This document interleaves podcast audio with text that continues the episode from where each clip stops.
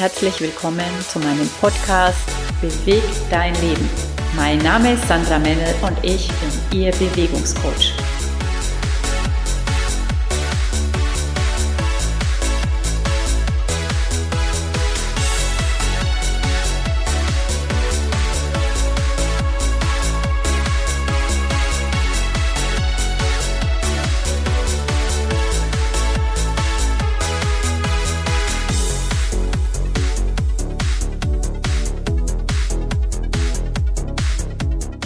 Jedes Jahr wieder haben wir Neujahrsvorsätze.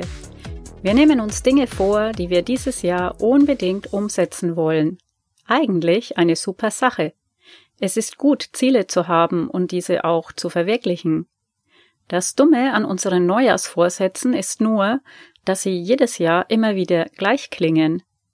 Die Top 5 der Vorsätze für das Jahr 2021 lauten zum Beispiel auf Nummer 5 mehr Zeit mit der Familie verbringen.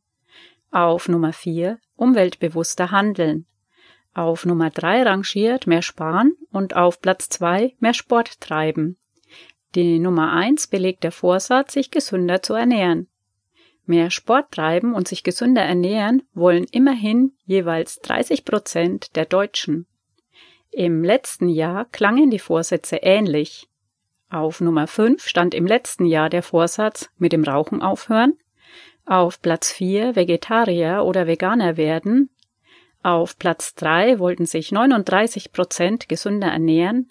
Mit 47 Prozent wollten die Deutschen weniger Zeit in den sozialen Medien verbringen und 52 Prozent wollten mehr Sport treiben.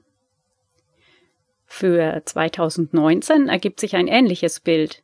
Die Statistik für 2019 zeigt, dass sich 49 Prozent gesünder ernähren wollten. 51 Prozent wollten sich mehr Zeit für sich selbst nehmen, 57 Prozent wollten sich mehr bewegen und mehr Sport treiben, 60 Prozent wollten sich mehr Zeit für die Freunde und die Familie nehmen. Und 62 Prozent wollten Stress vermeiden oder abbauen. Die Deutschen nehmen sich also jedes Jahr wieder neu vor, gesünder und bewusster zu leben sich gesünder zu ernähren und mehr Sport zu treiben oder sich mehr zu bewegen. Wenn man sich die Zahlen anschaut, bedeutet das aber leider auch, dass die meisten Vorsätze nicht wirklich umgesetzt wurden. Woran liegt das? Sind wir ja nicht willensstark genug, um unsere Vorsätze dauerhaft umzusetzen? Viele kluge Köpfe beschäftigen sich mit dieser Frage. Eine Theorie besagt, dass wir, wenn wir befragt werden, Vorsätze formulieren, von denen wir denken, dass sie von uns erwartet werden, ohne diese wirklich selbst zu haben. Hm. Ich denke, dass das Problem woanders angesiedelt ist. Genauer gesagt gibt es meiner Meinung nach verschiedene Ursachen, warum es uns nicht immer gelingt, Vorsätze auch tatsächlich umzusetzen. Ein gravierender Fehler liegt schon allein darin, dass wir uns zu wenig mit dem eigentlichen Ziel beschäftigen. Wir werfen in den Raum, dass wir uns gesünder ernähren und mehr Sport machen wollen und denken, es wird schon klappen. Das ist ein Trugschluss. Du solltest auf jeden Fall einige Zeit des Nachdenkens in dein Ziel investieren. Weshalb hast du genau diesen Vorsatz ausgewählt? Was genau erwartest du dir davon, wenn du dich mehr bewegst, gesünder und bewusster lebst oder dich besser ernährst?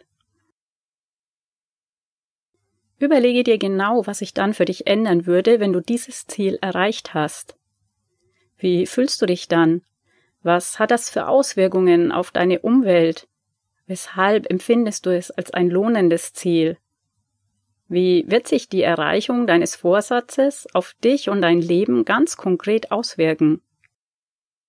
Frage dich, ob das, was du dir erwartest und ausmalst, auch realistisch ist.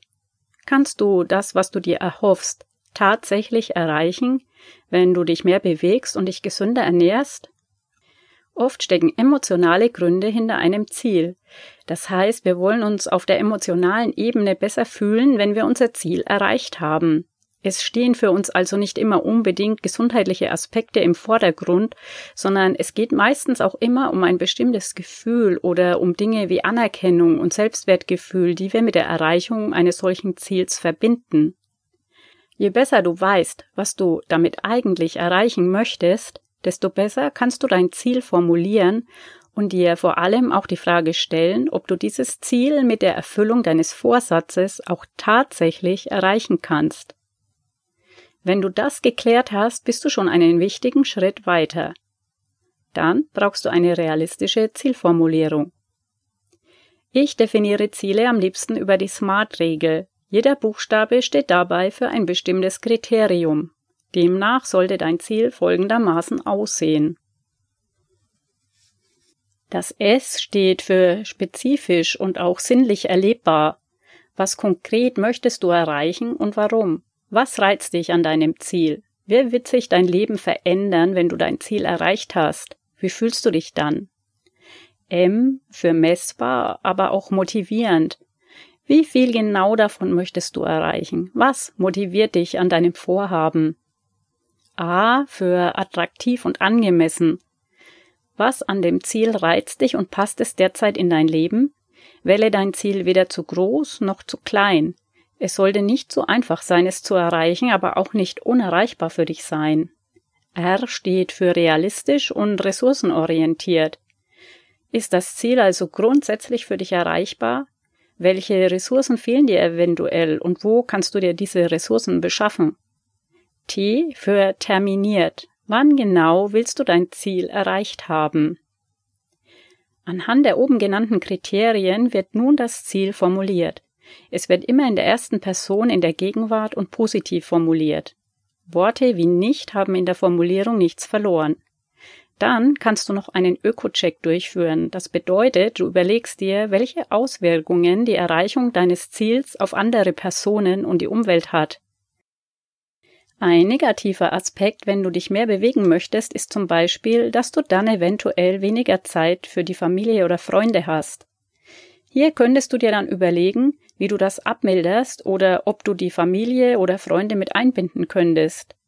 Durch mehr Bewegung mit der Familie oder dem Freundeskreis zusammen in der Freizeit. Ein positiver Effekt auf die Umwelt wäre, dass du dann ein geringeres Risiko hättest für Herz-Kreislauf-Erkrankungen oder andere Zivilisationskrankheiten, was die Kosten für unser Gesundheitssystem senken würde und somit eine positive Wirkung für die Allgemeinheit hätte. Oft sind wir bei der Zielformulierung etwas zu optimistisch. Es kann zum Beispiel passieren, dass wir von einem durchtrainierten Körper träumen, doch nicht wirklich dabei bedenken, wie viel Zeit es tatsächlich benötigt, einen so trainierten Körper zu bekommen. Das Problem ist, dass wir in der Werbung und gerade auch in den sozialen Medien förmlich bombardiert werden mit optimierten Körpern und uns dadurch eine völlig falsche Realität vorgespiegelt wird. Jeder möchte sich natürlich in den sozialen Netzwerken von seiner Schokoladenseite zeigen. Und neben einer optimalen Beleuchtung gibt es auch viele Möglichkeiten, Bilder zu bearbeiten und zu optimieren. Am lustigsten finde ich es immer, wenn die ganzen Apps mit den durchtrainierten Models dann dafür werben, dass für dieses Ergebnis nur ein tägliches zehnminütiges Training für die nächsten acht Wochen notwendig wäre.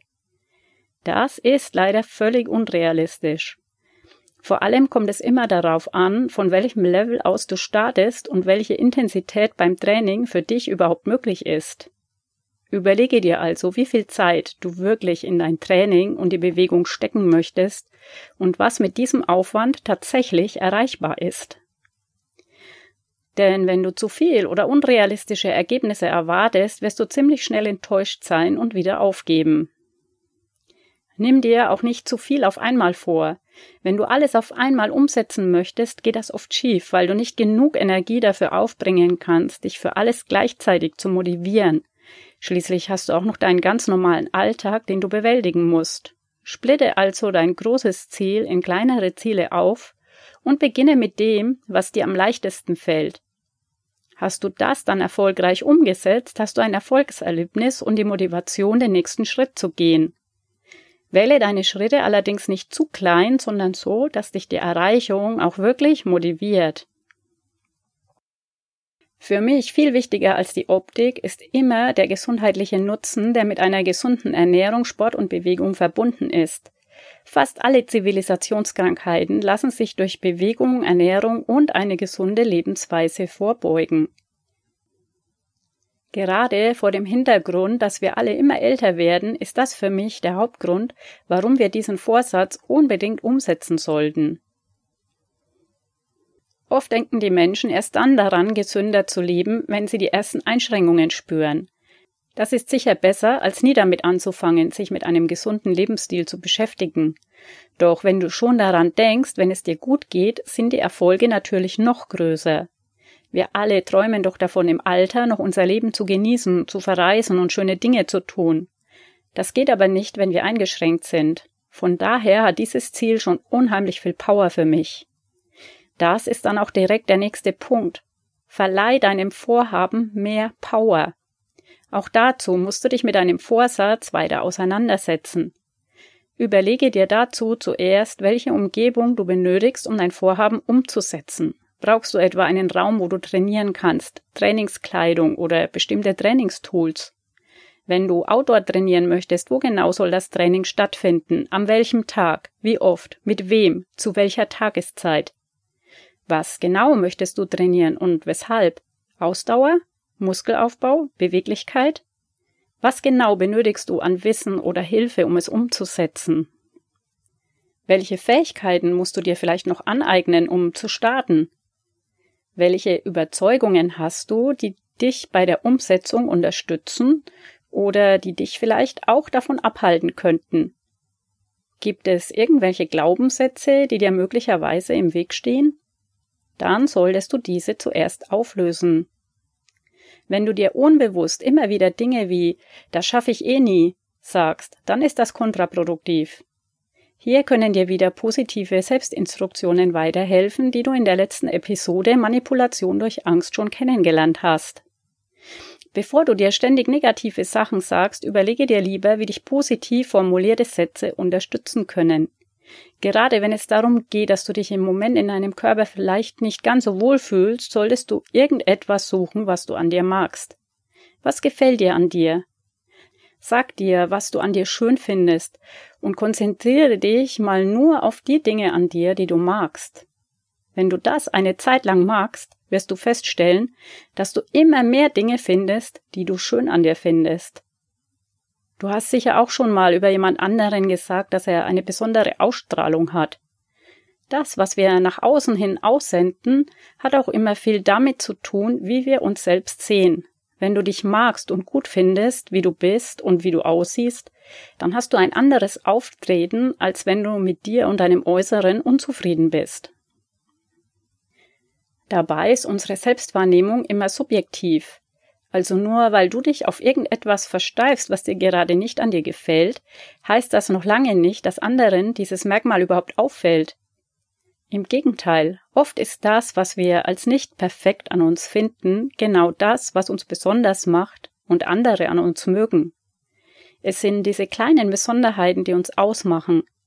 Wenn du dich also ab jetzt nur noch auf das fokussierst, was du an dir magst und dadurch immer mehr Dinge findest, die dir an dir gefallen, dann wirst du auch nach außen hin anders auftreten und selbstbewusster wirken. Wenn du der Meinung bist, dass du selbst nichts an dir findest, was du magst oder was dir gefällt, dann frage doch mal einen guten Freund oder eine gute Freundin, was sie an dir mögen und an dir gut finden oder was sie an dir schön finden. Das kann ganz schön überraschend für dich sein. Wenn du dich mit deinen Glaubenssätzen auseinandergesetzt hast, dann überlege dir, zu welchem Menschen es dich macht, wenn du an deinen Zielen und Vorsätzen arbeitest und sie umsetzt. Zu wem macht dich das? Welche Identität gibt dir das? Wer bist du, wenn du dein Vorhaben umsetzt? Der nächste Schritt geht noch ein wenig weiter und fragt danach, welche Zugehörigkeit du hast, wenn du erfolgreich in der Umsetzung bist. Zu welcher Gruppe von Menschen zählst du dich dann? Das könnte zum Beispiel die Gruppe der gesundheitsbewussten Menschen sein. Menschen, die auf sich und ihren Körper achten, die genug Selbstdisziplin haben und ihre Vorsätze umsetzen. Du kannst aber noch weitergehen und dich zu den Menschen zählen, die ein Vorbild für andere sind, weil sie gesund leben. Vielleicht merkst du jetzt, dass wenn du dich mit diesen Themen beschäftigst, dein Ziel eine größere Power bekommt. Es geht nun nicht mehr nur darum, dass du vielleicht ein paar Kilo verlierst, sondern du erkennst, dass was du tust auch Auswirkungen auf das Bild hat, welches andere von dir haben. Dass sie sich vielleicht durch dich inspiriert sehen oder dich für das bewundern, was du geschafft hast. Das ist dann auch schon der letzte Punkt in meinem heutigen Podcast. Nachdem du dein Ziel nun nach der SMART-Regel formuliert hast und mit deinem Ziel durch alle Ebenen gegangen bist, stelle dir vor, du hast es bereits erreicht. Wie fühlst du dich? Wie siehst du aus? Was machst du gerade? Mit wem bist du zusammen? Wie hat sich dein Freundeskreis vielleicht erweitert? Wie sieht dein Tagesablauf nun aus? Lege ein besonderes Augenmerk darauf, wie du dich fühlst und male dir das ausgiebig und in vielen Details aus. Mach das nicht nur einmal, sondern so oft es geht.